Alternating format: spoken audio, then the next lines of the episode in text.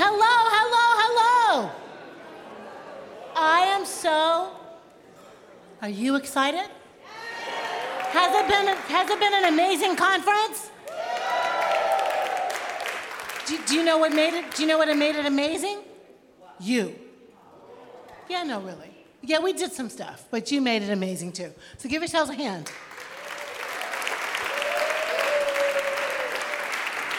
We are going to have a revolutionary conversation with two amazing women who share the same birthday.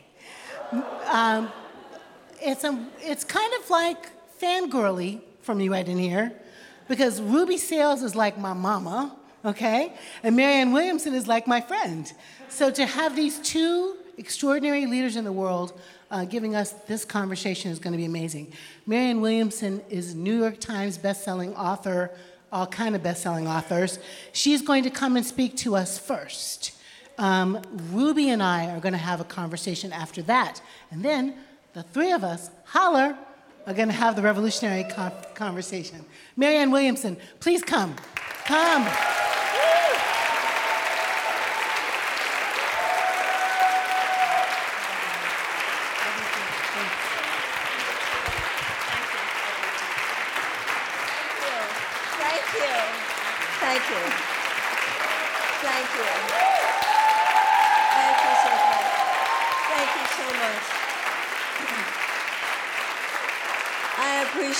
So much. This is a homecoming for me.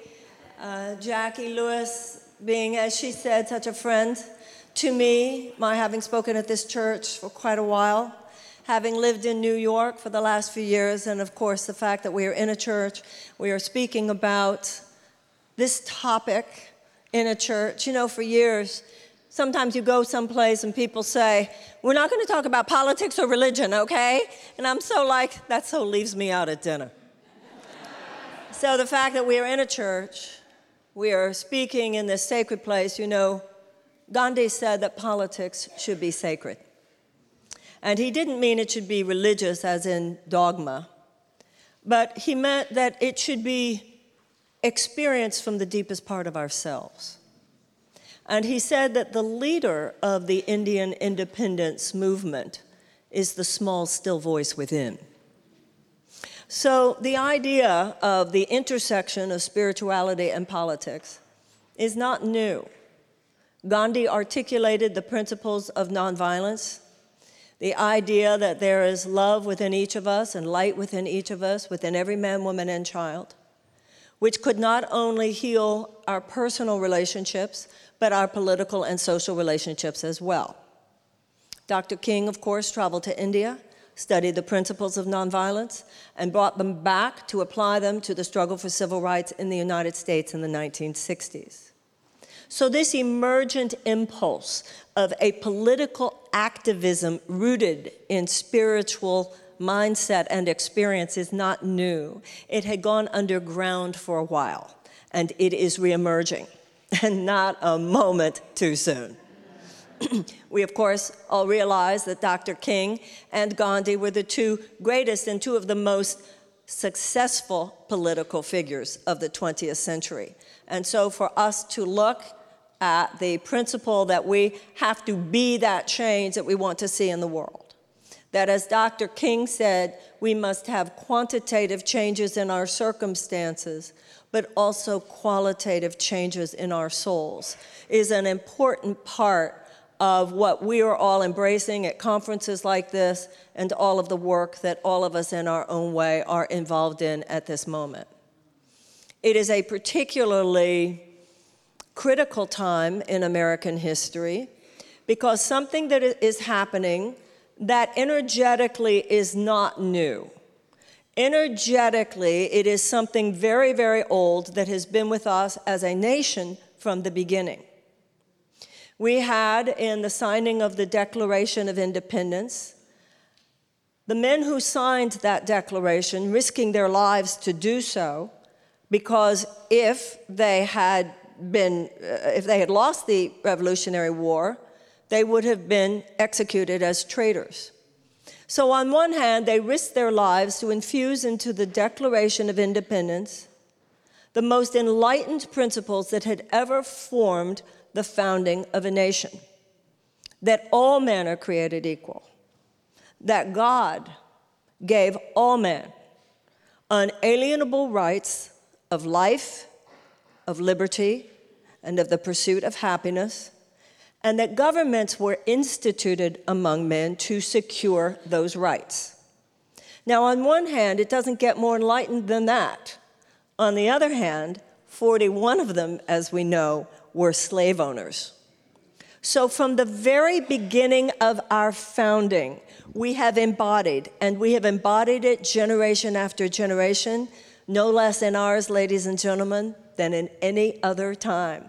This dichotomy, this tension, this struggle between those of us whose hearts are ablaze with the possibilities that emerge from the recognition and devotion to the idea that all men are created equal, all men are given by God the right to pursue their happiness, and that the role of government is to help them do so, to secure the right to do that. There have been those, once again in our generation, no less than in any others, those whose hearts are ablaze with that possibility, and those in 1776 and even today whose basic attitude is, we will not be doing that. Now, the narrative of American history is that every generation writes its own chapter in this, in, in this continuing novel of our history. And over time, we do tend to get it right. Over time, as we know, the, mark of, the arc of, ju- uh, of the moral arc of the universe is long, but it bends towards justice. So, on one hand, the United States has always been aspiring to and the holder of the most enlightened principles, and sometimes the most violent transgressors against them. But we answered slavery with abolition. We answered the oppression of women with two major waves of feminism and the women's suffragette movement. We answered white supremacy and institutionalized white supremacy and segregation in the American South with the civil rights movement. Today, once again, once again, a generation of Americans is confronted by a challenge to the basic foundational principles of our nation. In 1776, this country was founded to repudiate an aristocracy. An aristocracy is where only a few people are deemed entitled. Only a few people are entitled, they were, to the land. Only a few people were entitled to education. Only a few people were entitled to wealth and wealth creation. Only a few people were entitled to self actualization in material terms. Everybody else was little more than a serf serving them. With the founding of this country, we lay claim to a dif- different vision. Not that just a few people would be entitled, not that just a few rich people would be entitled, but that we are all entitled. It's called democracy. It's not just our right, it is our responsibility to foster it in our time and to bequeath it to our children. It is patriotism that makes us want to do that. We are not the first generation to have to face this stuff. Let's just not be the first one to wimp out on doing what it takes to get this country back on track.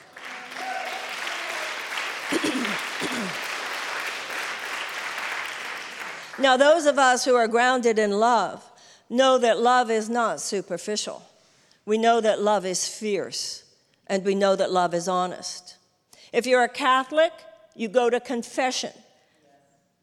When you are a Jew, every... haven't been in a while, have you? Jews on the holiest day of the year in Judaism is Yom Kippur, the Day of Atonement, followed by uh, uh, preceding that are the days of awe, the days of repentance. And in 12 steps of Alcoholics Anonymous, people are told that they must take a fearless moral inventory and admit the exact nature of their wrongs.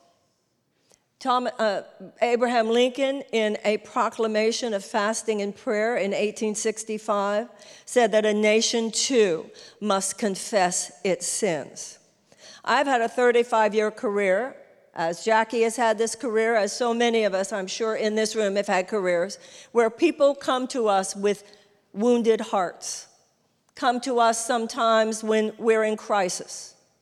And yet, what those of us who are clergy, spiritual teachers, counselors, therapists, whatever, have experienced, and of course, we've all experienced it in our own lives, is that sometimes when you are most stripped naked, sometimes when all the illusions are gone, you've lost your spouse, you've lost your money, your kids are on drugs, you're going bankrupt, you just got a cancer diagnosis, somebody that you love died. Sometimes it's in those moments of crisis that in the first five minutes, all the superficial, unimportant things just fall away, and you have no option but to be really honest with yourself. People come to me for healing, they know what they're going to hear me say. I'm going to say some for- form of, What'd you do? And they're going to say, oh, no, no, no, it was 90% what the bank did. It was 90% what she did. She ran off with my, with my best friend. It was 90% what that school did. No, no, no, no, no. Let's talk about the 10% that's theirs. And the way I look at the United States today, we have some healing to do, but we will not heal unless we do the same thing as a nation that we must do as individuals in order to heal. We must stop with the superficial conversation. We must stop with the politics of just treating the symptoms and not looking at the cause. We must stop with the politics that just waters the leaves and never gets around to the roots. America must take a deep look if we are to heal. Where are we and where are we not who we say we are? Where are we and where are we not standing on the principles that we believe in? Where are we and where are we not facing some serious moral and economic debts. And where are we and where are we not more harbingers of war than harbingers of peace? I'm running for the presidency of the United States because I'm articulating that conversation. And contrary to a traditional political establishment that disempowers people and turns them into followers, I'm interested, as are all spiritual practitioners, in empowering people and turning them into leaders. And at a time such as this in America, if a political system is failing in its job of having the real conversation and taking the real actions that are necessary in order for this country to move forward, it is the responsibility of this generation of Americans to step in, to intervene, and take it from here.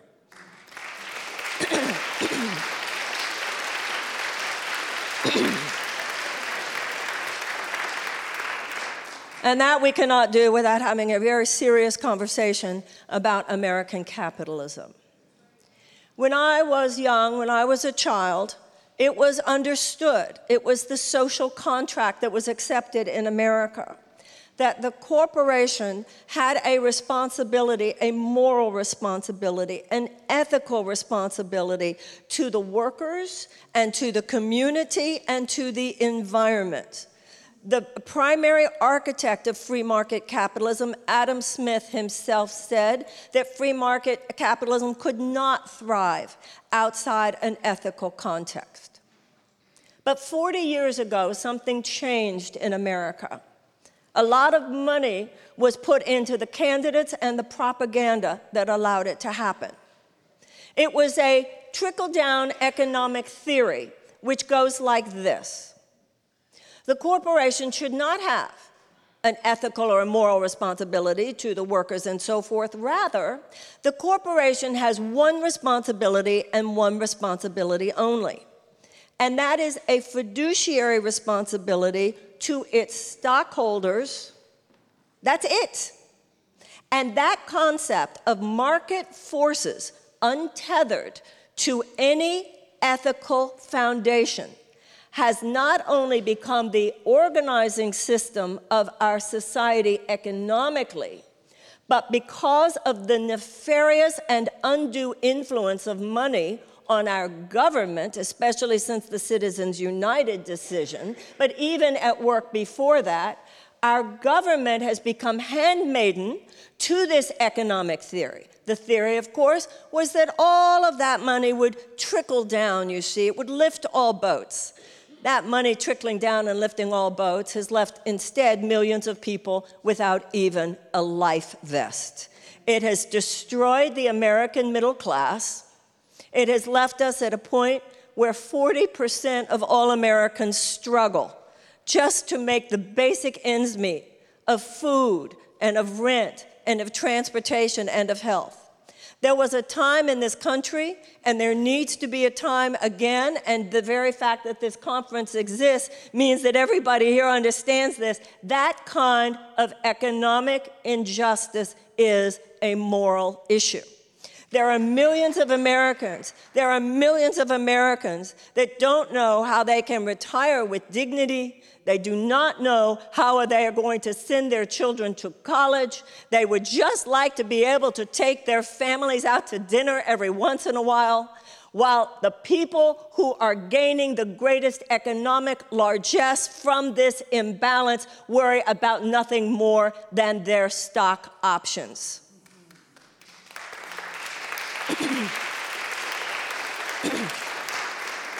now, I believe in capitalism with a conscience, and, I, and there are some very, very powerful corporate leaders, capitalist leaders in our country today. Ray Dalio, Jeremy Grantham, John Mackey has been talking about conscious capitalism for a long time. There are major corporate leaders in America who now realize this has gone too far. This has gone too far. It has created such an imbalance as to actually mean that we have reverted from a democracy to an aristocratic system. Wealth is good. The, pro- the, problem is not that people can make money in America. The problem is that today, not enough people can make money in America. The problem is not that some people are wealthy. There are many people in America who have created great amounts of wealth in a righteous way. There is a difference between wealth and aristocracy. Aristocracy is when your government performs in such a way through corporate subsidies. I loved how Martin Luther King used to say if they give it to rich people, they call it a subsidy. If they give it to poor people, they call it a handout. So, an aristocracy is when the government behaves in such a way as to make it easier for people who already have a lot of money to make more money and harder for those who hardly even have any to even make it at all. Once again, that's when it's time for the people to step in.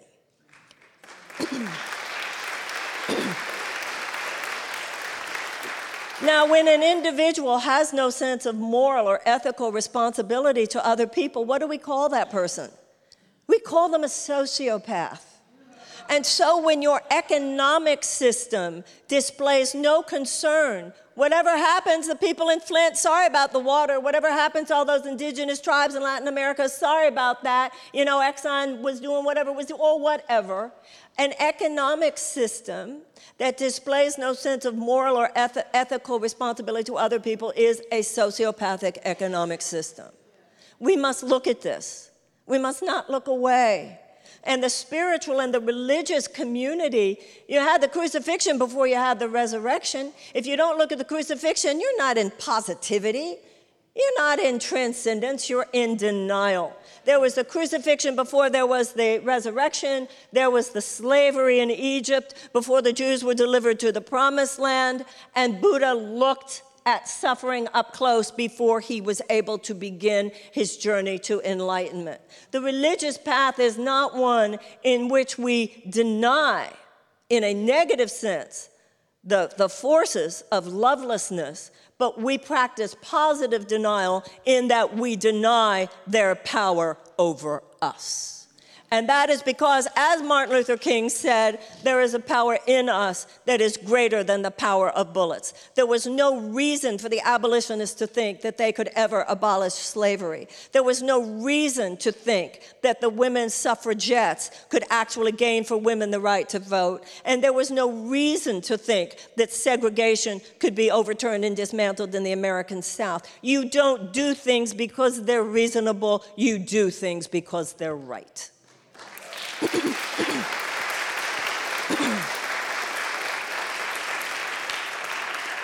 There are three main areas where I believe, myself as a person whose politics are grounded in spirituality, and now as a presidential uh, candidate, my political platform is grounded in spirituality, and which I hope that more and more people who are practitioners and lovers of justice from a spiritual perspective will involve themselves in three main pillars of the depth of conversation and change without which I believe America will not have a moral or a spiritual awakening.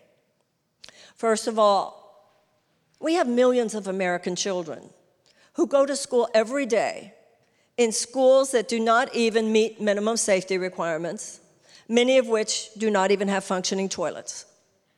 These children, many of them, go to school hungry.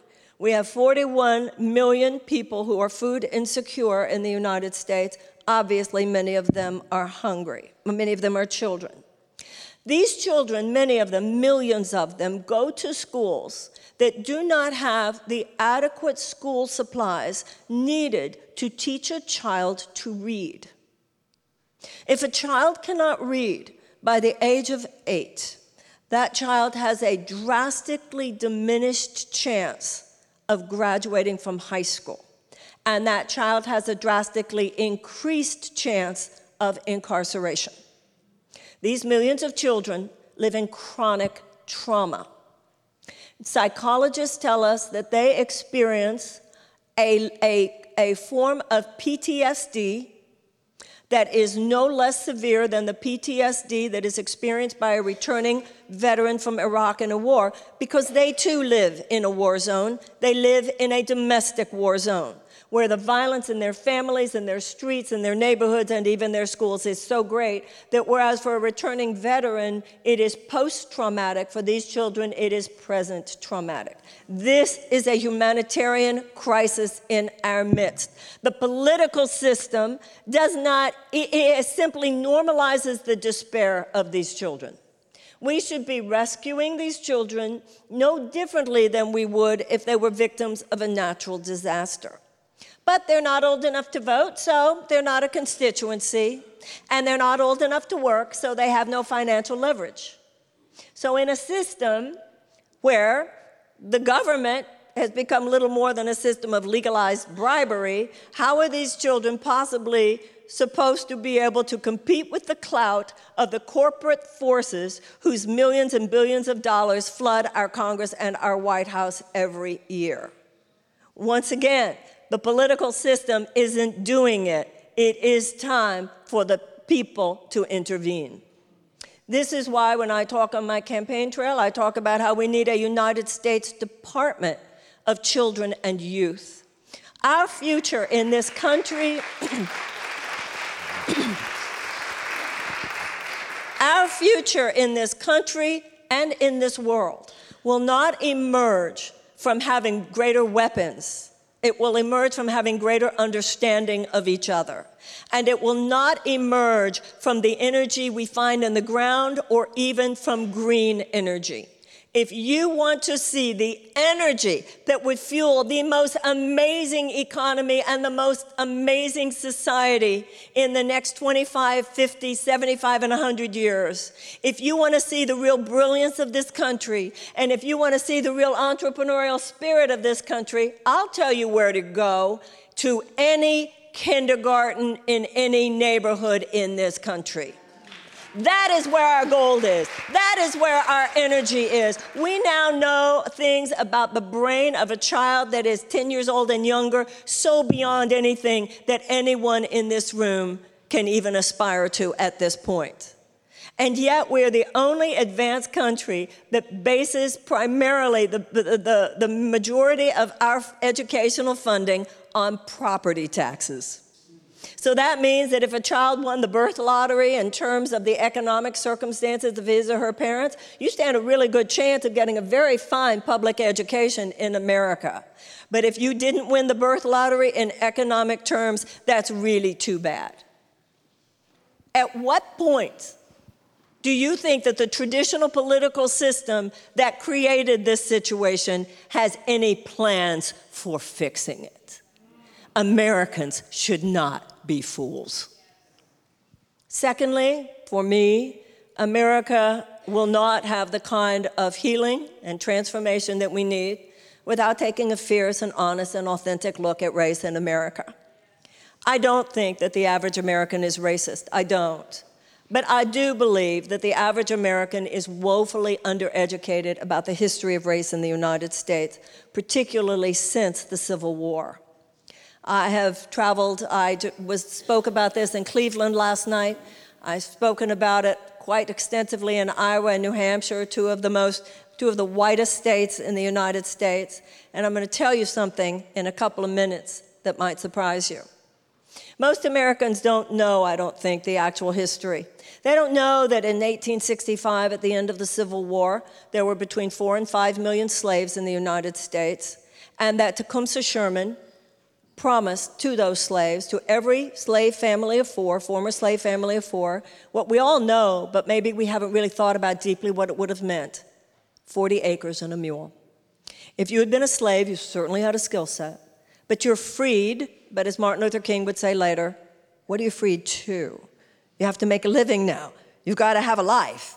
40 acres and a mule would have allowed you to do it. The federal troops remained stationed in the American South until 1877.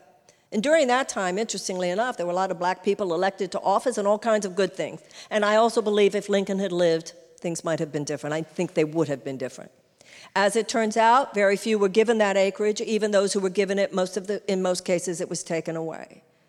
In 1877, once the federal troops left, Southern legislatures throughout the South passed what were called the Black Code Laws. The Black Code laws were to ensure that there would be subpar political, social, and economic opportunities for former slaves, for blacks, and for their descendants. At that time, after two and a half centuries of slavery, there followed 100 years of what we would call today a reign of domestic terror. What do you call lynchings, if not domestic terrorism? What do you call Ku Klux Klan, if not domestic terrorism. By the year 1900, there was fully formed, institutionalized white supremacy in the American South and segregation, none of which was fundamentally responded to until the civil rights movement, Martin Luther King, in the 1960s. 100 years after the end of the Civil War, we passed the civil rights legislation. With the Civil Rights Act of 1964, we dismantled the externalities of segregation, and with the Voting Rights Act 1965, granted blacks full rights to vote. 2013, John Roberts began chipping away at the Voting Rights Act. At that point, all these voter suppression efforts began around the country, and we know who they're mainly aimed at. In addition to that, Situations such as mass incarceration, racial disparity, and sentencing, et cetera, means that in many ways we're sliding backwards. I don't want to minimize the struggles, sacrifices, or successes of any of our ancestors, black or white. But, ladies and gentlemen, as much as the, the successes of the past have been honored, it is also important, I believe, as a nation, if we're to heal, to take an honest look at where we are today. Economic restitution is something we simply never got around to yet. In 19, since the end of the civil end, end of the World War II, Germany has paid 89 billion dollars in reparations to Jewish organizations. It can't make the Holocaust not have happened, but it has gone far towards reconciliation between Germany and the Jews of Germany and the rest of Europe. I believe that since that war was over in 1945, and we can see that you now have a generation of young Germans for whom so much of the karmic guilt and toxicity has been flushed out because that country has sought to do the right thing, we, however, are still living the Civil War having ended in 1865, handing generation to generation, still passing on this horror, this, this guilt, this toxicity of racial tension and anxiety. Ladies and gentlemen, it's time to do the next step, to take the next step, to do the right thing for our children, for our grandchildren. I hope you will do what every audience I have talked to about this in Iowa has done, and in New Hampshire, and in Cleveland, Ohio, when I have said it is time to pay reparations for slavery. I hope you will applaud as they do.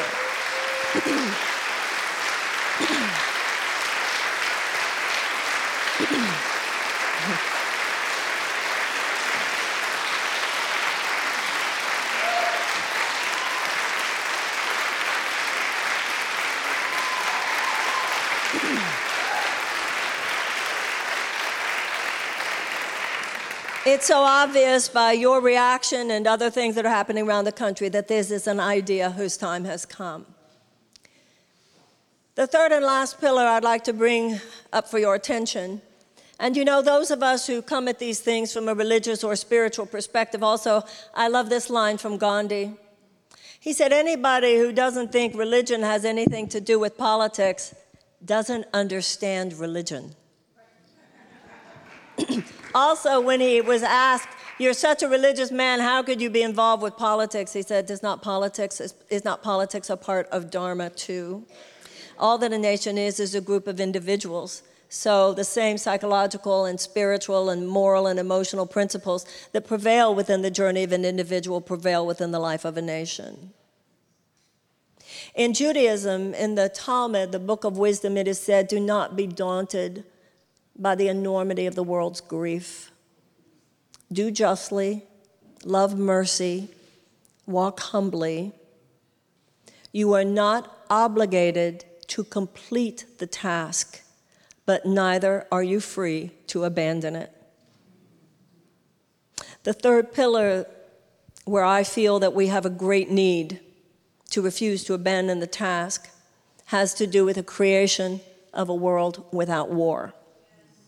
You know, when I was in college, I was so in love with the line from Teilhard de Chardin, the French philosopher, who said that someday, after man has mastered the winds and the tides and gravity, we will harness for God the energies of love.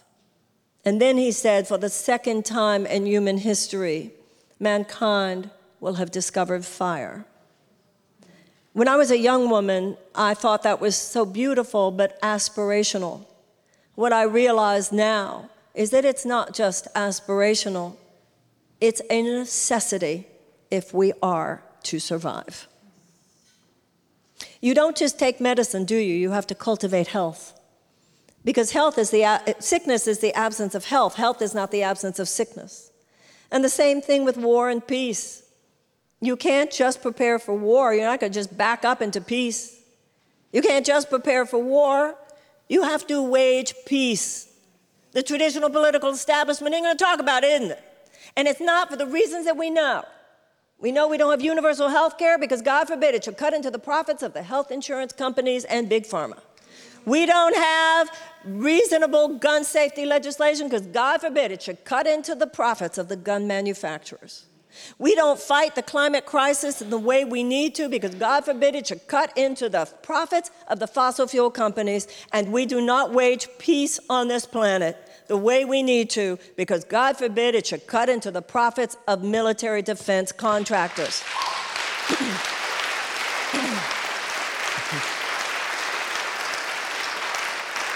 Once again, it's time for the people to step in. For every dollar that the United States spends on waging peace, we spend over $1,000 on ways to prepare for war. Even though that dollar waging peace is far more efficacious. There are four main factors with which we wage peace. And when these factors are present, statistically the evidence is clear. A society, a community has greater peace and less conflict and violence. None of these factors will surprise anyone here. Number one, expand economic opportunities for women. Number two, expand educational opportunities for children. Number three, reduce violence against women. And number four, diminish human suffering wherever possible. We should see large groups of desperate people as a national security risk. because desperate people do desperate things. Desperate people are more vulnerable to ideological capture by genuinely psychotic forces, whether it's a corner of the United States city where they are vulnerable to gangs, whether it is a corner of the world where they are more vulnerable to terrorist organizations, or anywhere in the United States where they are vulnerable to the machinations of an authoritarian demagogue.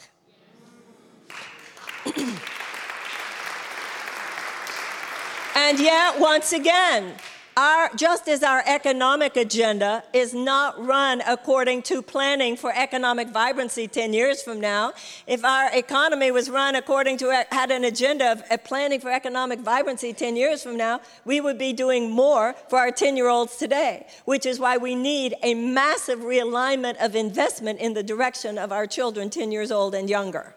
And similarly, we do not have a national security agenda which is based on achieving and creating peace 50 years from now. It is just it is based on how are we going to be prepared for 21st century wars. And that is because all of the things that I said to you that actually create peace make no corporate profits. These are not easy conversations, but they are the conversations which we must have.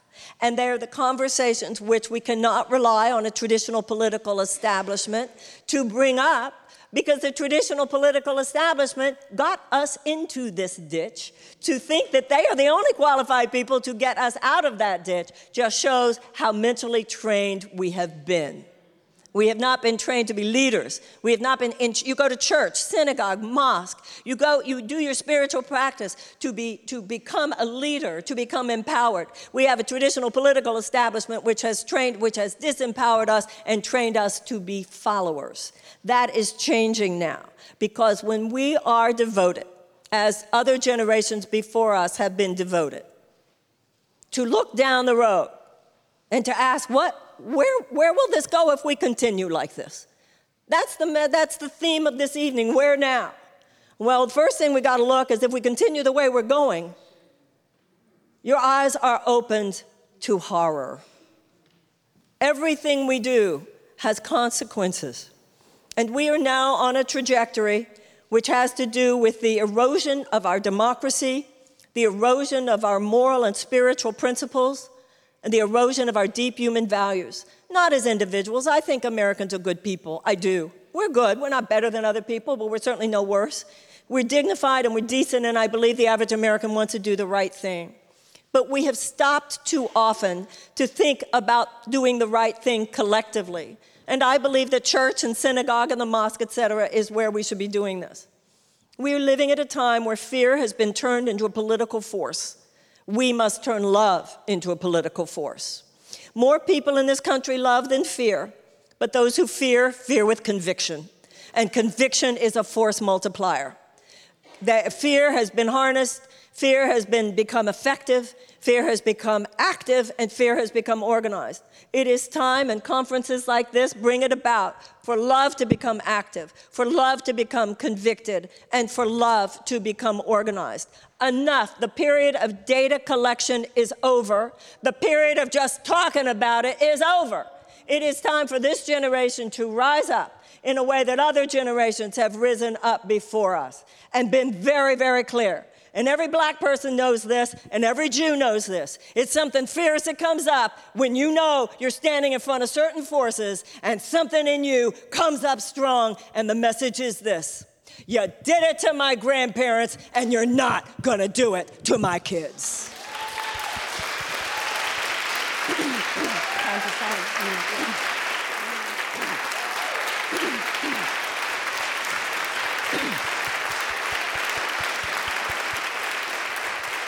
And just in closing, let me make this very clear. This is out of love for our country. This is nothing but patriotism that we're talking about here. The level of audacity that is necessary now, the level of ability to rise up and remember that we are the people to remember that the principles of equality and that this is to be a government of the people, by the people, and for the people, that we cannot afford for it to just be inscribed in marble walls or on parchment behind glass somewhere. It has to be alive in the hearts of every generation. In the Jewish religion, it says every generation must discover God for itself. I believe every generation must discover God for itself, and every generation of America must, re- must discover for ourselves the radicalism of democracy, the radicalism of love, to be willing to put our feet behind our prayers and to rise up in our time as others have risen up behind us and to have the power to say yes to new beginnings and hell no to some things that need to stop right here. That is what, to me, love does. Thank you very, very much. Thank you.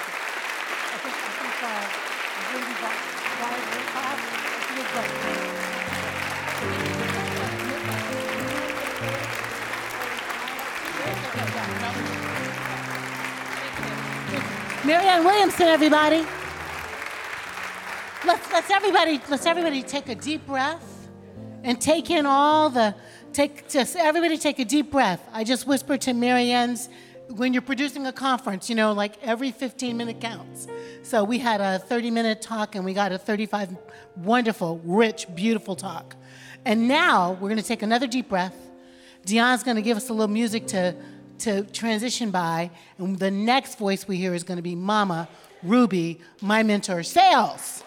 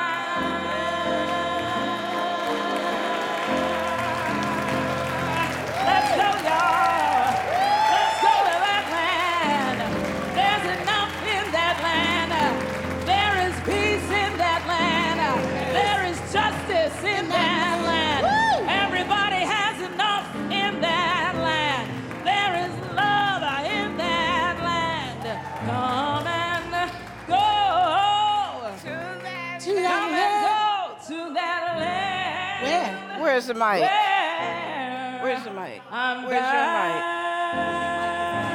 Oh, Yeah.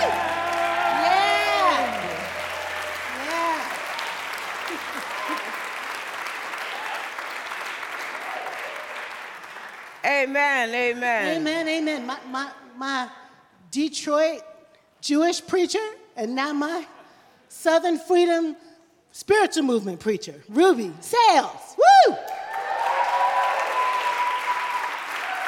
Can I just say something about that song? You can. Please do. Every time I hear that song, I see my grandmother, Ola Free Sales' face, sitting in Shiloh Baptist Church in Jemison, Alabama, singing, Come and go with me to that land where I'm bound.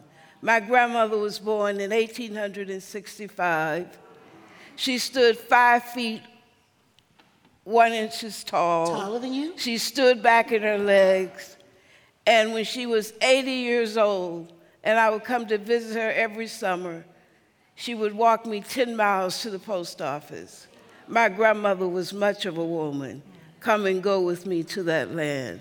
That song was created by a community not of slaves, but a community of enslaved people who were held captive and, and surveilled in sites of militarized and paramilitarized sites of terror called plantations. And in those sites of terror, they fashioned a living theology and a social spiritual vision of agape and nonviolence. I love everybody in my heart. They said, I love everybody. I'm going to lay down my weapons by the riverside and study war no more. Amen. My grandmother, Ola Free. All the free sales. So, guys, I'm going to tell you something. Ruby has been here a long time today, and I have too. so, we might be tired, huh, Ruby? I'm tired. We're tired. tired, yeah. But we're gonna we're gonna dive in and, and try to pick up a conversation that we were having the other day Yes. in my office, and I think it dovetails on what what we just what just got on the table. I mean, Marianne puts three pillars on the table, kind of education for urban kids is the way I took it. Education for kids. Um, okay, I'm staying awake. Two was reparations, reparations, and three was study war no more. Right? No more Right. war. Right. So First of all, yeah. I understand that in a materialized society, we view reparations as simply economic reparations. But all the money in the world will not change a corrupt system unless we have a transformation of values. People just get money, buy things, and nothing changes in the society. So reparations must be a socio a spirit, social spiritual movement that not only repairs the economic harm, but it must also begin to restore our common humanities and rearrange our relationship with God, each other, and all aspects of creation. It must be a justice reparation. Amen. Thank you, Ruby.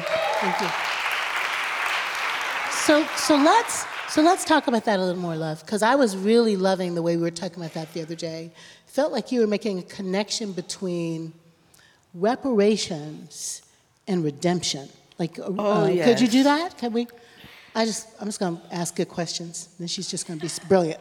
Uh, yeah. Well, that's a very good question. As we were saying yesterday, the other day, we both got carried away with the whole notion of redemption Right. and reparations, or, e- or else restoration and redemption and reparations. so three R's: uh, restoration, three R's. redemption, and reparations. Let's lay that out a little bit. First of all, movements are not acts of retribution. Movement predicates itself on hopefulness, on the belief that none of us are entrapped in moral nihilism, that none of us are doomed to live without being able to change. So movements predicate themselves on the notion that we can be in a process, in a dynamic process, toward a higher level of consciousness. and that movements by nature are redemptive. They provide opportunities, they, they are hopeful. And so we have been witnessing right before our eyes movements that are becoming asking for retribution and not justice. And although it seems to be a radical call to bring people down because they did something when they were 25 years old, although that seems like justice, it really curates white supremacy. It's vigilante justice. It predicates itself on a cynicism that no one can change. And if we're going to get really cynical, then black folks should be the most, and, and, indigenous people should be the most cynical people in the world. And we should never believe that white people can never change. But we don't believe that. Because we believe that, that, that, that, that movements must provide a clearing. Clearing. A clearing straight to the kingdom of God on earth and straight to our highest capacity. Yeah. It must call upon us, it must be fueled by revolutionary love. And by that, I mean that we must see in others the good that they fail to see in themselves. And we must be willing to provide opportunities to have them to reach that goodness. Anytime you start a movement with saying that someone is not worthy, then you're just as guilty as the empire. And if you begin a movement on unworthiness, the society that you create will, will curate the very thing that you said you fought against. So we need to be very careful about this unredemptive anger Yes, a man made a pass at me when I was 18 years old, and maybe he touched me inappropriately. But that, does that mean that at 60, I'm going to call him out and say he can't, that he hasn't changed? Am I going to say a white person made a racist remark yesterday is incapable of changing tomorrow? If we continue to do that, Gandhi makes it very clear an eye for an eye leaves us all blind. That's so beautiful. And Ruby, the other day, like when we were when we had this conversation, I feel like I'm I'm saying to you, I'm saying, Mama. Yes, Okay. daughter. I'm saying, Mama. how, how we how we forgive? How, how do we forgive? And this thing you say that really blows my mind is you talk about the, the, the, the African person, the enslaved African person, who had not had the freedom of their own body. Right. Who did not have the freedom of their own volition, the freedom of movement. But the one thing that they had that no one could take away was their inner life, their, Their soul. inner life, Talk about that. That just blows my mind. I had, I had power over my own soul to not let that corrupt my own soul, right? You might invade my body. You might put me in chains. You might hold me captive. You might commodify me. You might vilify me. You might rape me. But you cannot invade my inner life unless I give you a ticket to, to, to it. And so, what black people did during enslavement, they looked at what a corrosive inner life, spiritual malformation, had created in terms of enslavement. And they wanted an alternative, and they knew that they could not choose a, a, a, an alternative that was harsh and brittle and unforgiving. So what they said to they so they sang this song that I sing all the time. I love everybody. I love everybody in my heart. That was not the sounds of a stupid people. And you can't make me hate you, and you can't make me hate you in my heart. You can't make me become corrosive like you. I will make sure that I do not become weighted down by hate. And because of that, I will not allow you to take up residence in my consciousness and in my spirit. And you will not allow, I will not allow you to make me walk around weighted down with anger. Because once I allow you to do that, you have become my significant other. You are my significant other. Doesn't that just make your eyes wet? I'm thinking earlier today, one of the good things about sitting in all these sessions is I get to connect the dots. Uh, Lisa said, and some other folks said too, but this idea that if we read the Gospels, Ruby, if we read the, the sort of teachings of Jesus from the location of a colonized, brown, poor person, then suddenly the gospel message is different. It's an for, uh, it's turn the other cheek. It, it's like, I'm adding to what Lisa's saying now, it's like the resistance is actually believing in the redemption, the possibility of redemption for the other. Does that make sense? That makes a whole lot of sense, but I want to add another Do, twist to that. It's not only reading the gospel, the thing about it is that the gospel is good news for everyone, no matter our social location. And so it's reading the gospel from, from the standpoint of those who are pure, who are suffer from a poverty of spirit, poor in spirit. Not and the culture of whiteness calls upon white, reduces white people to one identity. I say this over and over, and that's skin. Just white skin, not gender, not sexuality, not ethnicity, but skin. And by reducing you to one identity, that makes you commit soul murder. Because our souls are a combination of all of our identities. It is the deepest part of who we are as people. And so that by doing that, that the, the, the, the, the devastating dehumanization of white people in a culture of whiteness that caused them to operate from spiritual malformation or poverty of spirit the good news is, is that to read the, God, the good news is that blessed are those who are poor in spirit, for they shall be a part of God's creative revolution. And so that I think that we all must understand that it's not just about black and brown people, it's also about everyone who has been contaminated by the cult of whiteness and the culture of whiteness. And let's be very clear whiteness is a cult, it is idolatry. It requires us to bow down and worship at the altars of men who think that they're gods on earth, who have convinced Europeans all the way back to the monarchy of the divine rights of kings, that they were chosen by God to have dominion and to subjugate ordinary Europeans, and that they were not only divinely called to rule, but also to gobble up all of the resources and make ordinary Europeans labor poorly.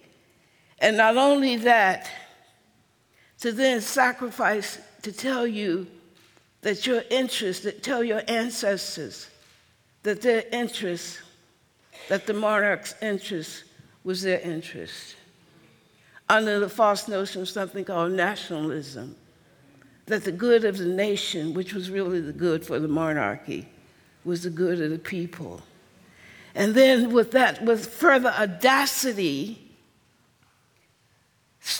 convincing people to sacrifice their sons at the altar of war for the monarchy. My friends, generations are being abused and misused and lied to. And I ask you, where does it hurt? The good news, the gospel is good news for all of us. Blessed are the poor in spirit, for they shall obtain the kingdom of God.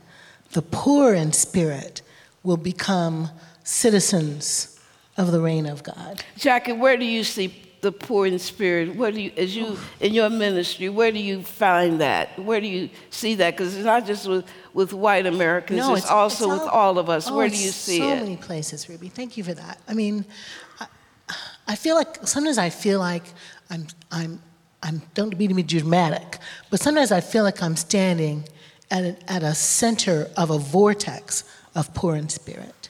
That poor in spirit is, you know, a, a, a couple that's been married for a really, really long time, and then finally, and then one of the partners dies, and the and the other one's identity is just oh like who am I now that I'm not that person's partner? Like that's like that's at a personal level, just like brokenhearted.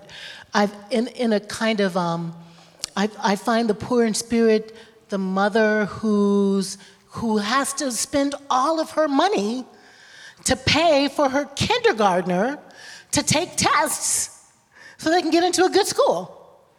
That, that, that person is poor in spirit, like kind of a part of an empire system that says you can't just live anywhere and go to a good school. Or my trans brothers and sisters who are somehow totally marginalized in the LGBTQIA um, equation, or the, I'm going to say the, um, the, the Jewish uh, activist who really wants to stand with Women's March, but might feel that that's not Jewish enough for some of their colleagues. Um, or the Muslim activist who is pro Palestinian and feels somehow that that sits them in a marginalized space. I mean, Ruby, there's so much pressure. This was my sermon this morning to, for purity of identity, for just like I, purity of identity, purity of ideology. I am your people, and that's it. That I think everywhere we step out and we're too little this and too little that is a poor spirit place. Does Yeah. that resonate with y'all? Does that make sense what I'm saying? It makes a lot of sense. And I, I, really do think that it's really important for us to step back for a moment and to look at this whole question of purity. White supremacy is racial purity, misogyny is male purity. And although, as I say, I want to repeat this, as I hear, let me just go really deep and, and, and do what Linda Sarsour said this morning. Sometimes we got to go in uncomfortable places in order to locate the truth. And I want to just talk a little bit about me too. I'm an African American woman who grew up during Southern apartheid, where black men and black women were lynched. And many black men were lynched because white women falsely accused them of rape. Many black men, thousands of black men, were lynched because white women falsely accused them of rape. And they didn't get a chance to tell their story. They didn't have a day in court. The mob came for them at night in front of their children and their wives, and they dragged them out of their houses and took them to jail and broke them out of jail the next day and brought their sons and their little daughters to watch black men be lynched. And they not only lynched black men, but they also castrated them, committed grave sex crime, all because of a lie that the black man. So when you ask me to accept that every time a woman says she's been raped, that I must believe her without hearing the, without giving the man the opportunity to have his day in court, then you're asking me to eradicate my history so that I can let white women feel comfortable. The truth of the matter is, black women cannot accept, because to accept that is to say that is to sanction the historical murder of black men who were lynched on a lie. Emmett Till, how many know? Jesse Washington, over and over and over again. In the Legacy Museum in Montgomery, if you walk through that museum, you see the, the, the, the, the memorials to thousands of black men who were, who were lynched, and the preponderance of them were lynched on a lie. So, how do we grapple with this history that we want to give credibility to women's voices when they say that they've been raped or been violated? But how do we navigate the fact that history is not a dialectic, that it happens simultaneously? that even though that is also true that women that women should be believed, it's also true that there should be a hermeneutics of suspicion.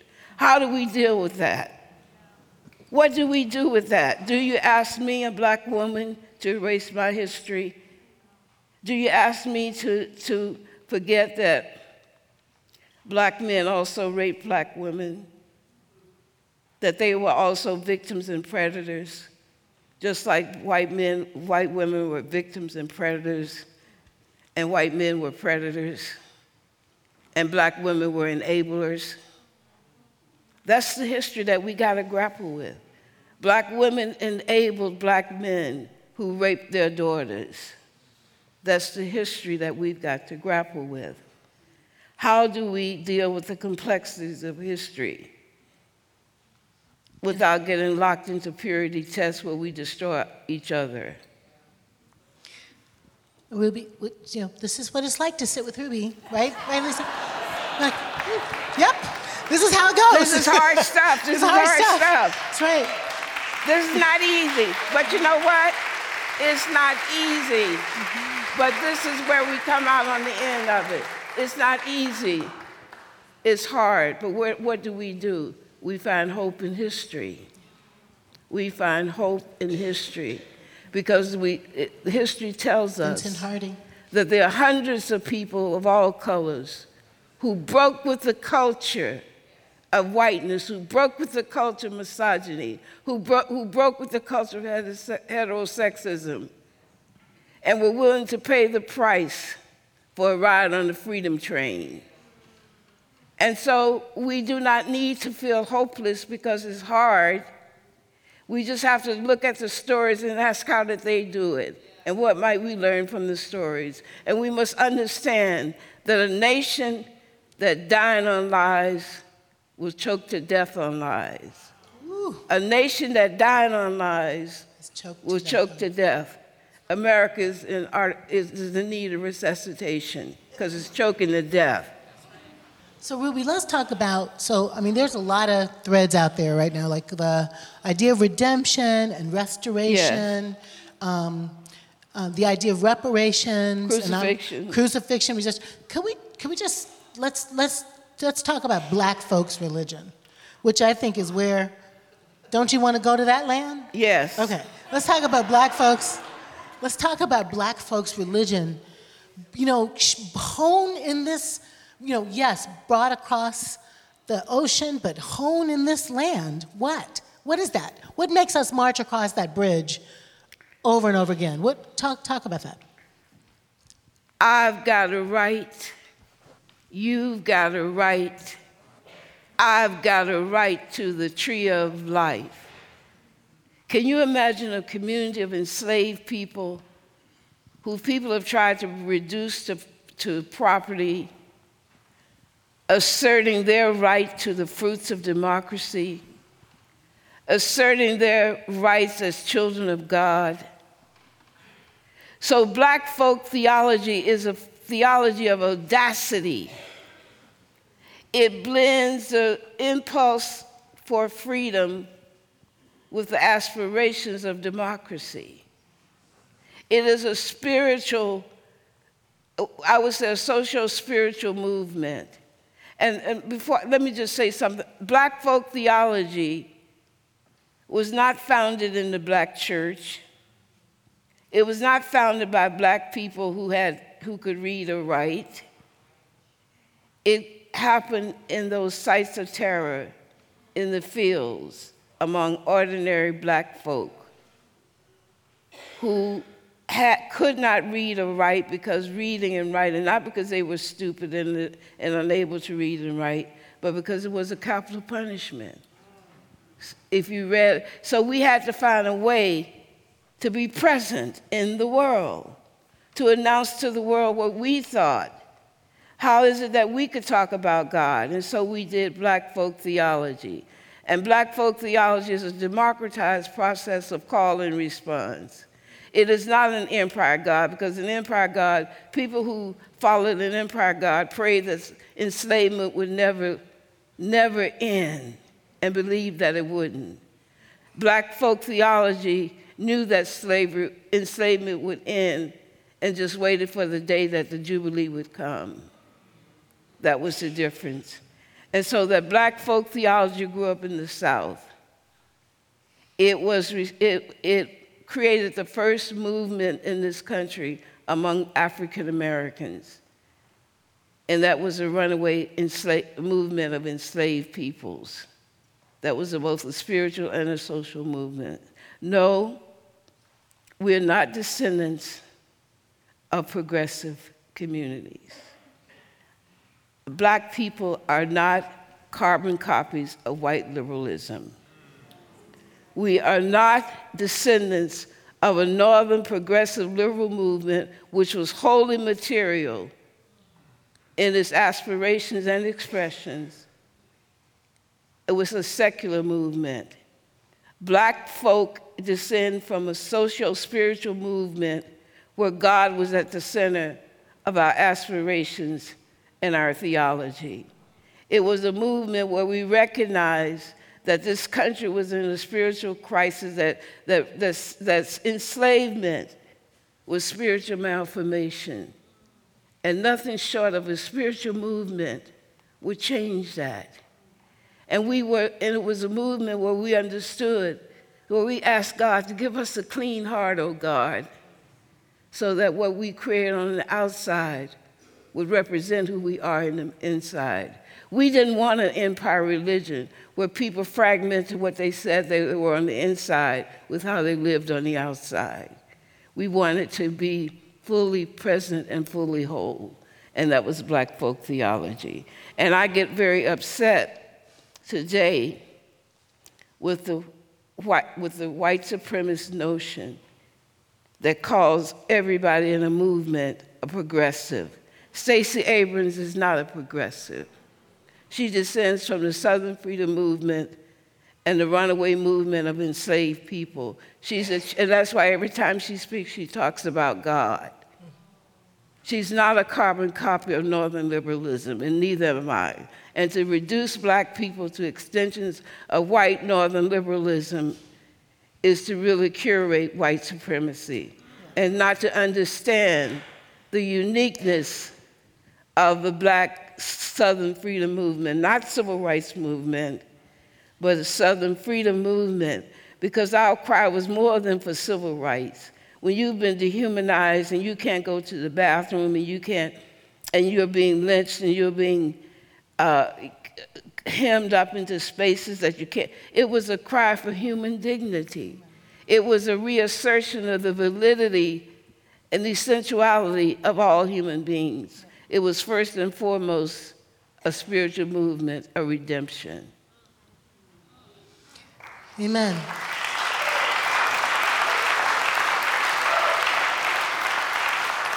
Let me just say one other thing too before I speak of redemption. please.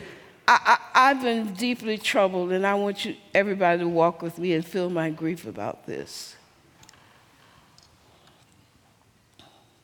The immigration industrial complex. It says a lot about a country that continues an unbroken history of the captivity, the commodification, the dehumanization, the vilification, the rape, the, the containment, and the surveillance of black and brown bodies to fuel a predatory economic system where white people live off, off our backs. When we talk about the immigration industrial complex, that, that, that, that fact gets lost. That first and foremost, after the spiritual malformation, it is a predatory ec- capitalist economic system that feeds off the containment, the captivity, the commodification, the vilification, and the dehumanization of not migrants, but black and brown migrants specifically. And when we say migrants and refuse to name the color, we have become co conspirators in hiding the pernicious nature of this ethnic cleansing that are going on, that's going on today.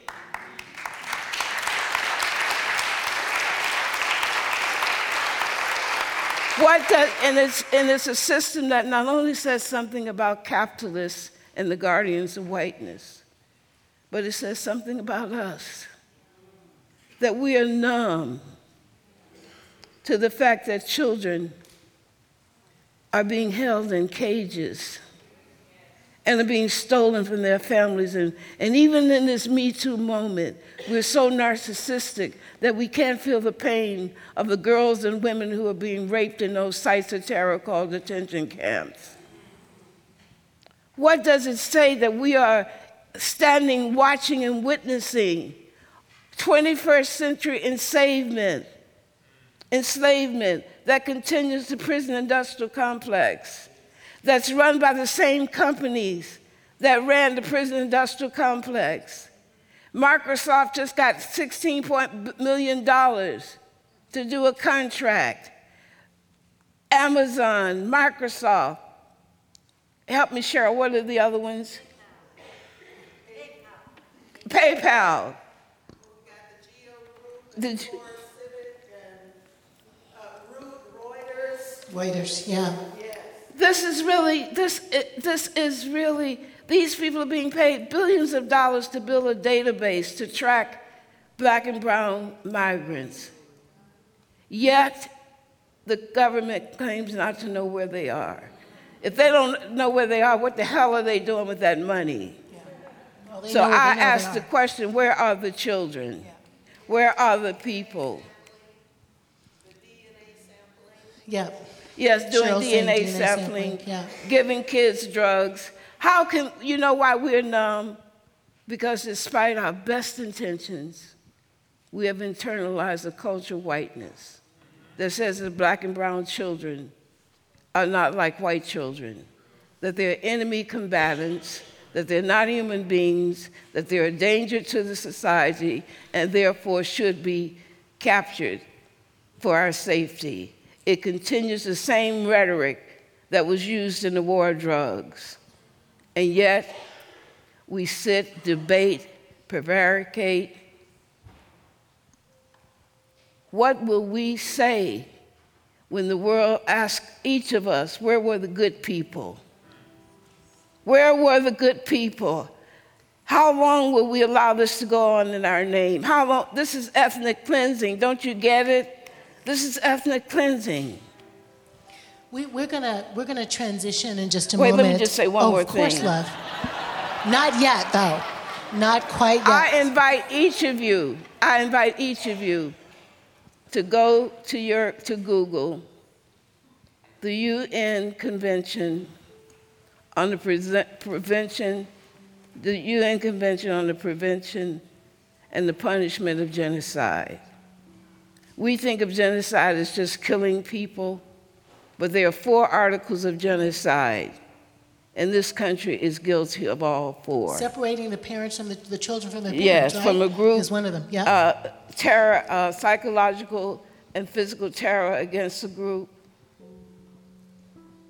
As for me and my house, we are writing a paper where we will charge America with genocide. And you must ask yourself, where is your heart? Where is your heart that you can allow children to be drugged and put in cages and sit in our seats and not be in the streets on hunger strikes? Ruby, I guess I got to shut up. No, now. you don't have to shut up. No, no, no, not at all. You know, like, who gets to sit on and talk to Mother Ruby? Oh my God, morning. like, let's stay here all night. I was thinking when you just were saying that thing. Remember the um, a, a, Time to Kill? Is that that is that that Grisham book, John Grisham? The a Time to Kill, the John Grisham book. Oh yes, right. There's the little yes, black girl yes. is uh, raped by some drunken white boys, and in the end, of course, this is a fictional story, but it's not a fictional story. But in the end, the white protagonist, the lawyer, ends up asking that white jury, if you will, to, to tells the whole story. Little girl raped, beer cans thrown at her, left yeah. for dead, right? Now they close your eyes. Now imagine she's white. Now, so this is this is me echoing you. I cannot imagine that if there were white children in the cages. I just can't imagine if there were white children who didn't have books in school. I can't imagine if there were white children sitting in deten- getting snatched up when they're when they are like semi bad and arrested and handcuffed. I cannot imagine that we'd be silent. So so so I'm I'm just echoing Ruby to say, what does it take for us to really have a transformation of heart to where black and brown children, indigenous children, feel to us like our children. Feel to us like our children. Maybe that's a rhetorical question while we listen to some music and come back to Mama Ruby and Marianne. Yes.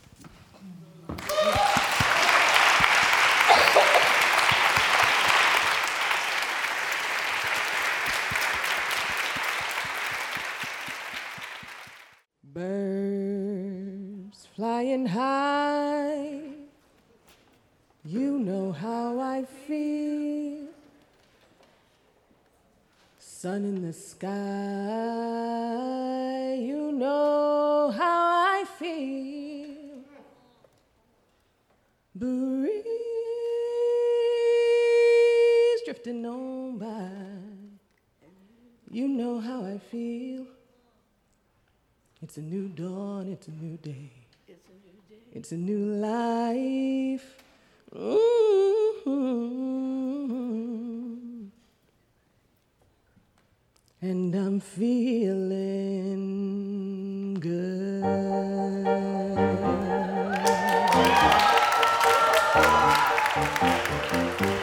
Fish in the sea, you know how I feel. River running free, you know how I feel. Blossom on the tree, you know how I feel. It's a new dawn, it's a new day, it's a new life for me. And I'm feeling good.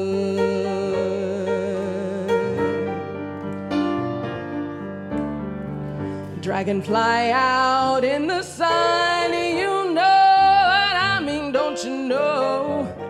Butterflies all having fun,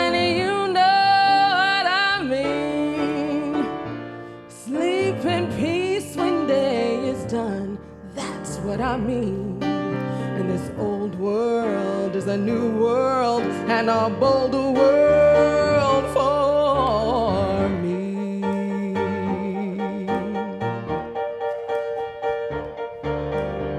Stars when you shine, you know what I mean. Scent of the pine,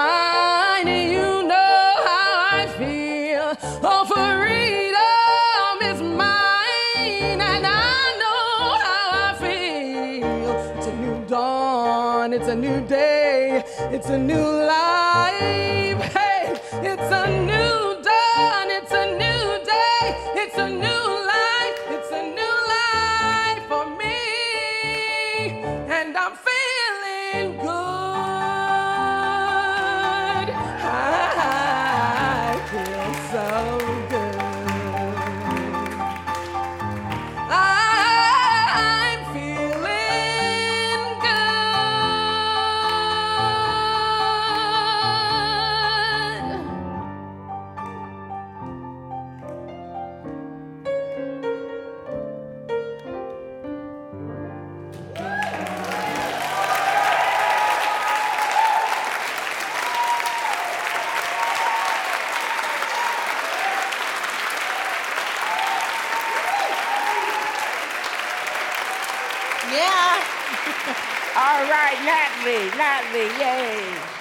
That's Natalie Renee Perkins, our Digi minister. Actor, singer, minister, badass, and Dion McLean Freeney, who can play everything all the time. All the time. Yay. Yay, Natalie. So I asked for, for that song uh, uh, because the last part of this conversation is where do we go from here? Yeah.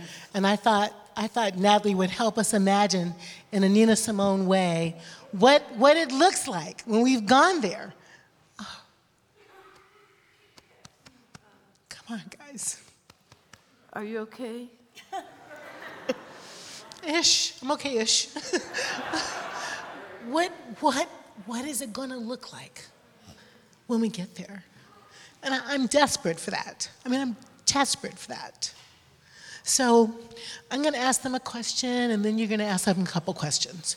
And at five to eight, we're stopping because damn, my staff is tired. Right, staff? Yeah, amen. So, so I want to I want to ask both both both Ruby and Marianne to just think for us for a minute. Like, so where do we go from here? You know what? Where do we go from here? And Marianne, and then Ruby, and then we'll kick it out there. Okay? I think we will go wherever we choose to go, and the important part of that to me is that we, we will make that choice. And every moment, with every action, we are choosing. You're either choosing consciously or you're choosing unconsciously. So we will either proactively choose a world in which all beings can thrive, which is eminently possible it's not like there's not enough food. 12,000 children starve every day, but it's not like there's a dearth of food. We, we could, uh, if, if we choose, we can have an economic system, not only in this country and in this world, where all beings are given the chance to thrive. And we can, if we choose, have peace on earth. I'm not saying that can happen immediately. But if we do not make the choice, we are also choosing. And if we do not make that choice to envision the world we want, then we are, you know, they used to say if you're not part of the solution, you're part of the problem. We're choosing right now. If we're disengaged and not part of the process, we're also choosing, but we're choosing unconsciously. In the Course in Miracles, it says there is no such thing as a neutral thought. Mm. Neutrality is an illusion. So we will go where we choose, where we either choose consciously or choose unconsciously. That's great. Ruby, where do we go from here? Well, I just want to phrase the question the way Martin Luther King asked the question mm-hmm. because it's very, very important. Where do we go from here? Do we go to community or do we go to chaos?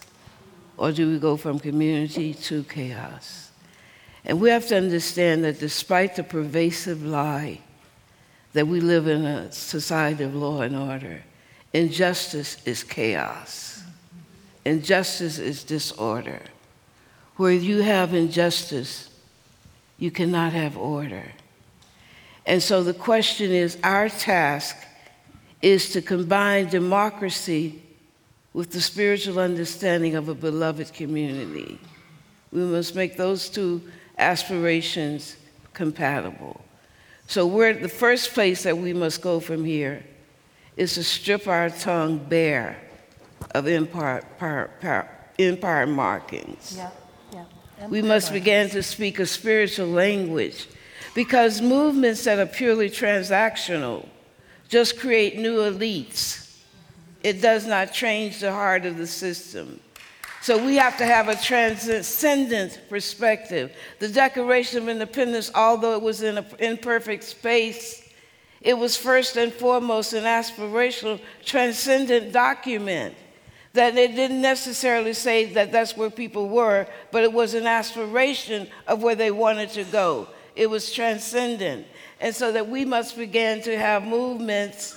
Politics, as we know it, is, are, is merely tr- transactional. Mm-hmm. We must, so where we go from here, we must blend the transcendent, our transcendent impulse for freedom and relationality with our aspiration for human and civil rights. And we must stop using, we must stop calling it, these concentration camps detention centers because you cover the brutality. You must stop saying that we, let, let me just say something. We must speak in tongues. I might be marginalized in terms of the state, but I darn sure ain't marginalized in terms of my community and people who love me and in terms of history. So you keep telling people who are told every day, when you keep saying, oh, you're marginalized, you're marginalized, You're just repeating what they're already told. What is the good news in that?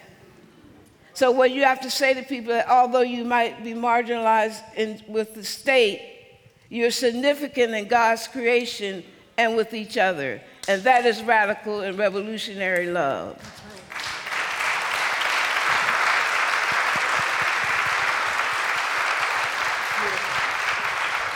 So maybe one more question and then out here. So let's just, what is, what is revolutionary love?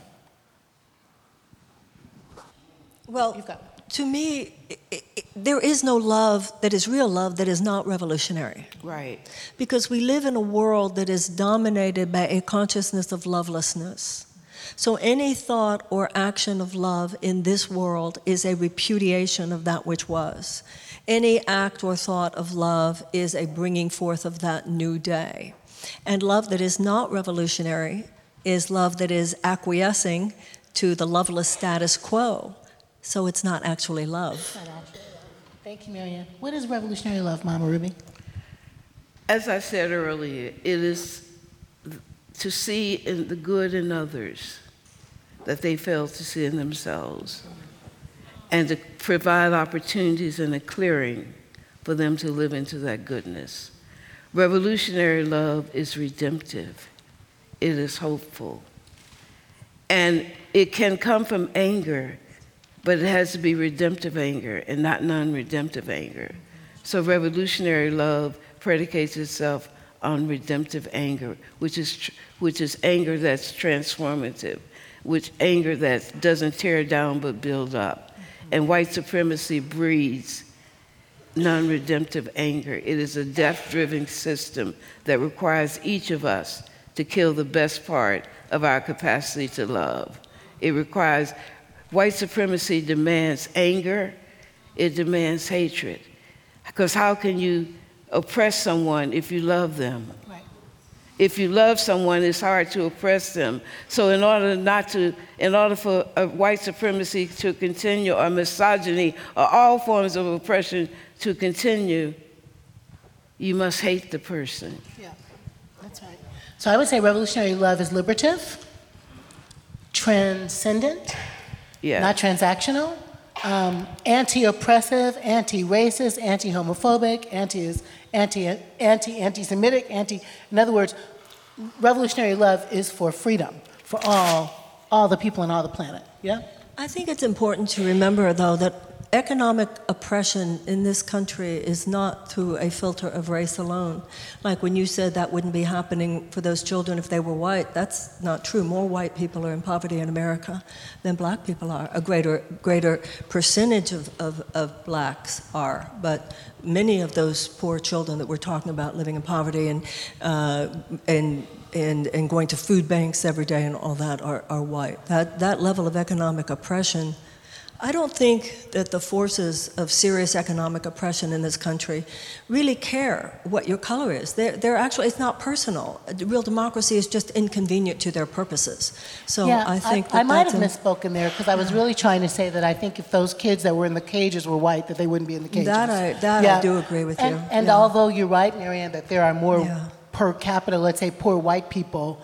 The, the wage gap between black family and white family, the wage gap between Latinos, Absolutely. the I'm earning power, the wealth gap. So, but the point is, is that black children are disproportionately hungry. I absolutely agree with that. and with that's that. where but the that's just inequality factual, comes in. Yes, Yeah. all ch- children of all colors are hungry, but black and brown children are disproportionately hungry. That's right. Absolutely. Hungry. And that's what injustice is Amen. the disproportionality.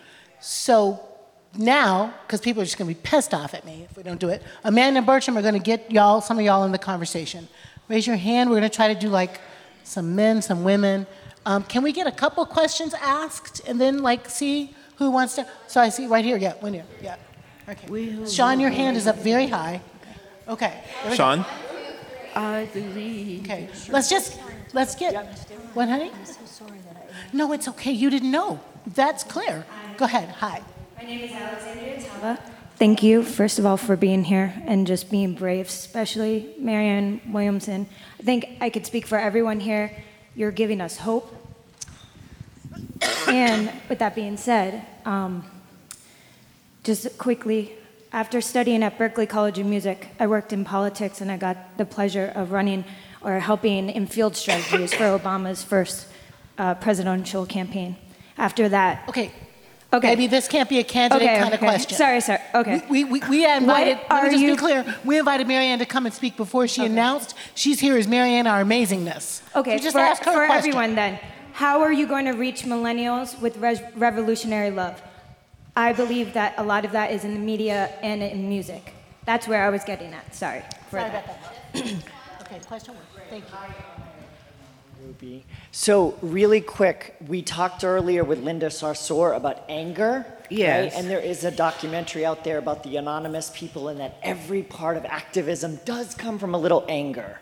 So, how would you answer tempering the anger, although it's there, because it is a little angry to, like, you know, fight back against the oppression, and still lead with love? Even though May I say something acknowledging to to. Marianne, your point, right, the 12 steps, you have to take that inventory, and it is there. For, for, Let's let them, let's let them respond, and then we'll take the other question, because Right. it's late. Okay, wait, no, just one second. We're coming to you. I'm sorry. Go. for me, anger as a motivation for political activism is like white sugar. It gives you an adrenaline rush, it gives you a high, but it's false energy, and then you crash. It is, it, and it is self indulgent. And it is a waste of the energy that we need. And it is the opposite of revolutionary love. It is the opposite of, of the purification of heart that is the essence of nonviolence. That's number one. Whereas when love is the motivation, then it's, it's truly nourishing. You are giving birth to something. And also, I think a lot of the anger, not all of it, not all of it, but we must always look at ourselves. And a lot of the anger I feel from people who are these newly aroused activists what the hell did they think has been happening for the last 40 years while they were chronically politically disengaged and not doing anything about what was happening in this country? This did not just come out of nowhere. So I think it's kind of like sometimes when, when your man leaves or your woman leaves and you're so angry at the, the, the other person, really you're angry at yourself because you made it pretty easy. So I think that we all have to point at other people a little bit less right now and ourselves a little bit more. Any moment, we do not have time right now to spend one moment in anger at him who shall not be named. It, it doesn't do anything. It's just an unfortunate episode in American history. Let us close it. Let us not, you know, it's not, we, we're not gonna, we're not gonna get where we need to go by bringing him down. We're gonna get where we need to go by lifting America up. But can I speak about anger? I think that all anger is not the same. I think there's redemptive anger that I'm angry because I love injust because I love justice. I think anti-anger is dangerous. Anger that roots itself in over and against something is dangerous. But I think that one can be angry. Jesus was angry in the temple. Yeah. That was he was angry because spirituality was being materialized. And so that there is redemptive anger. And I would never say to someone who, who has been pushed against the wall not to have any anger, but I would say that your anger, you must transform your anger into redemptive action and revolutionary uh, love. But you can be angry, but it cannot imitate the anger that is inherent in white supremacy. I think. Thank you, Ruby. Is that to say something? I- I think this issue of different kinds of anger and also what we name anger. What, what is anger to one person is just passionate conversation to another person. And I think that's a real big issue for women because sometimes we just speak passionately and someone else will say, well, she's angry. So there is moral outrage. It's not born of anger, it's born of love. And, um, and I think that that is, an, I, I agree very much with what you said about that. There are different kinds of passionate, it's not anger. uh, Or we don't have enough words. It's like the German language versus the, the English language. We don't have enough nuance in the words that we hold. There's nothing negative about yelling fire if the house is burning down. Ruby, do you want to say anything? Yeah, I, I wanted to say something too about what movements do. It's really important that, that we hear this. We're not gods. We're not here, people in movements are not gods. They're not here to replace white supremacist gods. We cannot empower anybody because our power is in ourselves. And what we do is that we walk together to find our power with and because of each other. So we, we are companions in a struggle to locate our own power that has been squashed by the forces of the empire. But when we say M, that implies that something from the outside can be brought in to, no, we can, as, as my uh, college uh, professor said at EDS, we can listen, we can hear people to speech, but the power, what we have to say to people is that the power is in you, that God has given each of us agency. And our responsibility is to hear each other and walk with each other to find, because even in movement, even those people who start and participate, who are the, in the front line of movements, they're also locating their power in the process. They're locating their capacity to be fully human. So, movement is a process, it's a dynamic process that moves us to a higher level of consciousness where we're able to locate the power in ourselves as well as resonate with the power in others. It harmonizes the I power with the we power and the we power with the I power. Beautiful, Ruby. Let's get those other three questions that I think Amanda and Bertram are saying in the room. Thank you. Hi, briefly, thank you so much. I'm here with a group, we're graduating uh, seminary, Interfaith Seminary, One Spirit, and uh, this is the wind beneath our wings in a deep way, so thank you. I feel very honored. I saw Andrew Young the other night. Ruby Sales, thank you. Bless you. Marianne, Jacqui, absolutely. And I'm on a limb here, but I truly it is my prayer that Marianne will be able to share this message of revolutionary love on a major scale. She does need support, getting supporters to be in the debate. Thank so you. Marianne2020.com. Thanks. And we got that said. yep. Okay. Thank you so much. Thank you. I'd also like to echo a huge thank you, and I just want to say that Ruby, my brain has already exploded a hundred times since you've spoken today, so thank you. I refer to myself as a recovering New Ager, so please take this with the uh, spirit that's intended. I also am a, an interfaith minister and have a great love of your work in God. Here's my question How do we reach out to other, I'm going to say white people, who maybe are in spiritual movements, who find themselves living more in a space of spiritual bypassing? And I don't know if you're as familiar with that term as um, I've recently become, which is saying, you know, if we just think positively and if we just everything's good and love and how do we actually still have the rich work and the spirituality without falling into that trap? From a spiritual perspective, the work is on ourselves. The work is on ourselves.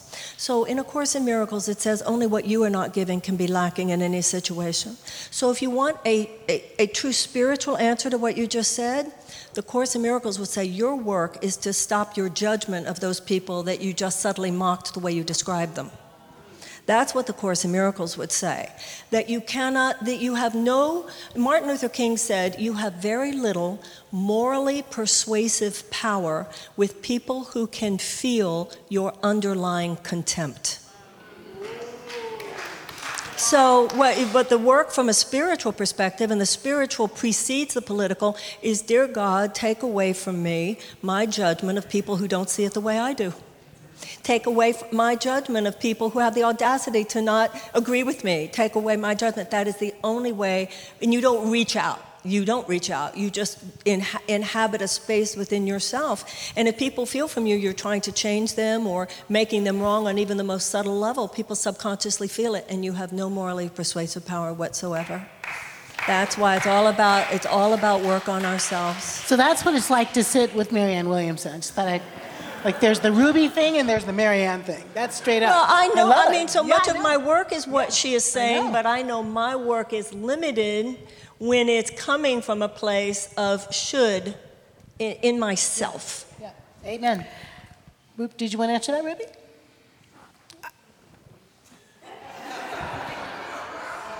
Yeah. Okay.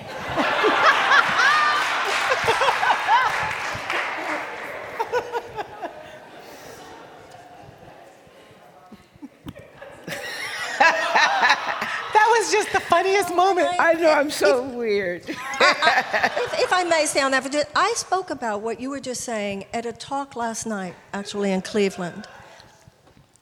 But I know as someone who does, if, if I'm not cleared, uh, it- it's something, it's subconscious, it's unspoken, it's on an invisible level. If people feel that I'm coming from a snarky place on it, they don't hear you. So it's really interesting. I just, it's such an important thing. It's always work on ourselves. It's always work on ourselves. The revolution starts here. And, and Ruby said, black folks' religion, you can't take this part away. The question is, and I agree, if you feel contempt from people, but I do want to just ask the question, because this is what we've got to grapple with. There is, there is, people do have feelings about those people who oppress them.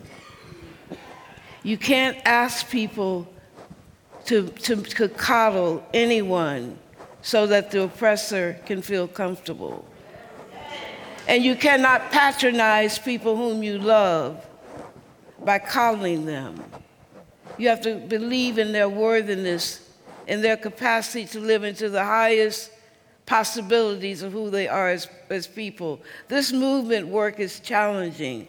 Love is not coddling. Love is not permissive. I don't give you permission because I love you to keep doing the same things over and over and over again. Love is And nor, and nor will I, and forgiveness does not mean that I give you permission to do those things. What forgiveness means is that I will keep believing in your humanity, but I do not agree with what you're doing.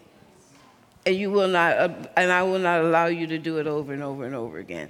And this is also, I want to say to black people there's no point of us sitting here being sanctimonious because we too have been saturated in the culture of whiteness. What does it mean for people who've been enslaved to send our sons and daughters to fight for the very people who were our enslavers and who are the parents of our pain? What does it mean? What does it mean to think that college degrees, empire degrees define us? What does it mean to believe that our worthiness has to do with what we have in the world, our material possessions? What does it mean, as James Weldon Johnson said, to be drunk with the wine of the world? We have, all of us have our work to do. And as Bernice Johnson Reagon says, none of our hands are clean. And so the fundamental question that we're facing today, because America is in a crisis of meaning, we're in a spiritual crisis.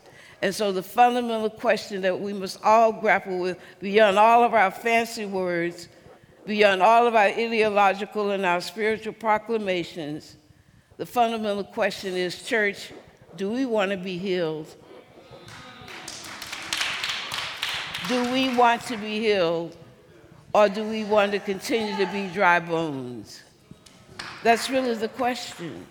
And, and, and, being, and, and that means that we must recognize that whiteness is not a privilege. There's nothing, there's, it's not a privilege. You might have economic uh, dominance, but is it a privilege to have your, to be reduced to skin and nothing more?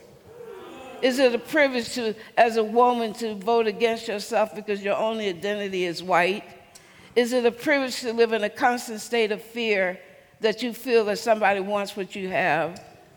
Is it a fear to be contained in small, segregated neighborhoods and be afraid to move with freedom in the, in the expanse of God's creation? Yes, you have rights that black people don't have. Men have rights that women have, but patriarchy is not a privilege, and white supremacy is not a privilege. It's a death rattle for the human spirit.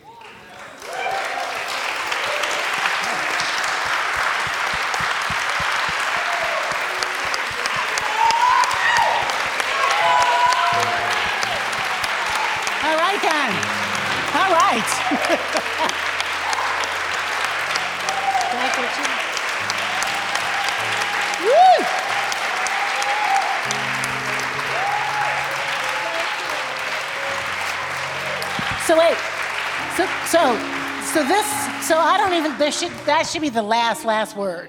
But, but, but nonetheless, can I, can I, can I say thank you? May, may I say thank you to Marianne Williamson? Marianne Williamson, 2020.com.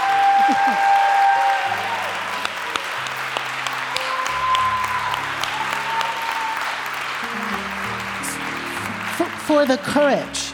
Thank you. For the courage. For the chutzpah. With a lot of to, to step out there. Thank you. May God bless you. Thank you. Okay, we got you. That's awesome. That's awesome. And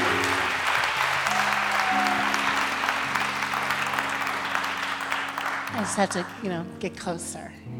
And may I say thank you to you, Ruby Sales, for a life lived in the revolution. For all of the doggone amazing, badass smarts and courage and spirit that you have because you're your mama's daughter and your father's daughter and a product of the Southern Freedom Spiritual Movement for Liberation, and that you let us peek in on that stuff is a blessing. Thank you so much.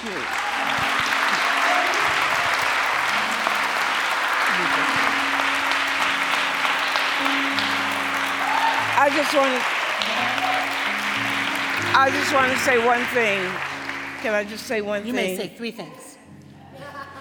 I just want to say that I have reached, Cheryl always says I say this right. She says I say I'm 80, but I'm really 70. But I've reached three scores and 10. Is that right, Cheryl? Three scores and 10. And when you reach my age, you're getting close to the riverside.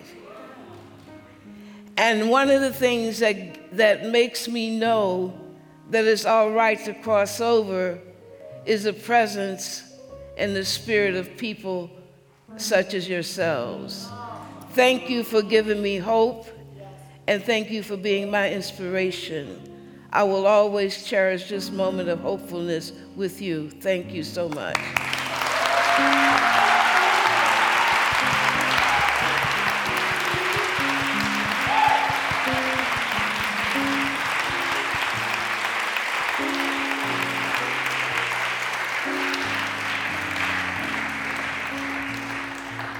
I kiss your cheek? Yes.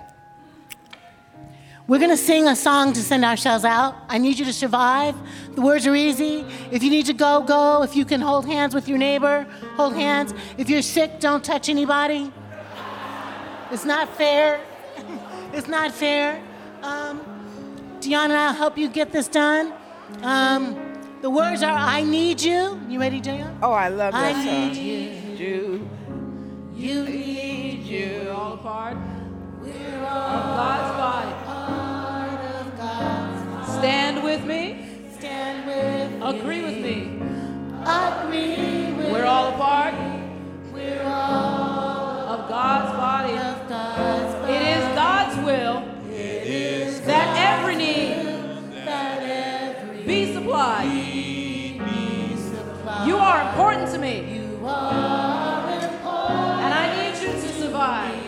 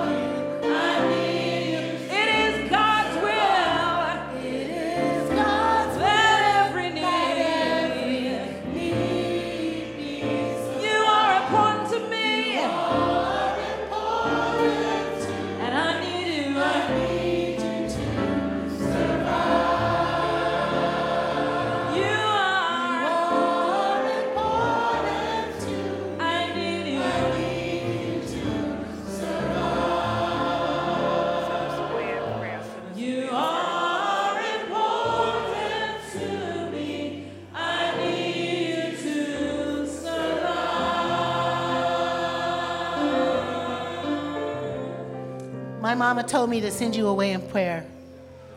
So receive this benediction from an emotional creature. Please go in the world doing no harm, fiercely committed to justice,